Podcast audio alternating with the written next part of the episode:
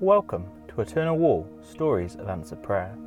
We bring you hope by sharing answered prayers which are all from normal people just like you who have prayed to Jesus and experienced Him answer. Here's your hope story for today. My family and I popped into one of our local pubs. As we were passing and noticed one of our neighbours was there. We hadn't seen her for some time. She had been off work for about three months with back pain, so we'd not seen her out and about much.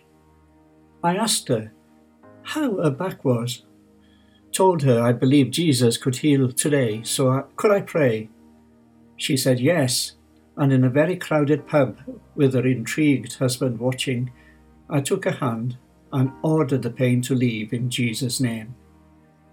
She had told me the pain was a 10, with 10 being the worst pain, a few seconds later, she burst out, How are you doing that? Her pain had gone down to a five. I told her it was Jesus, but let's not stop there. Let's get the pain down to a zero.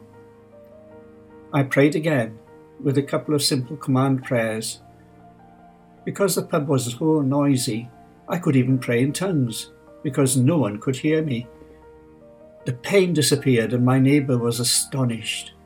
She walked around the pub pain free and was back at work within the week. Praise God.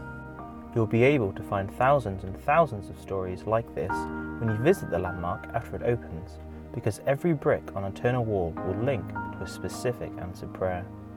Find out more about this incredible project by searching Eternal Wall and join us to make hope visible by sharing your own answer prayer at eternalwall.org.uk forward slash testimony.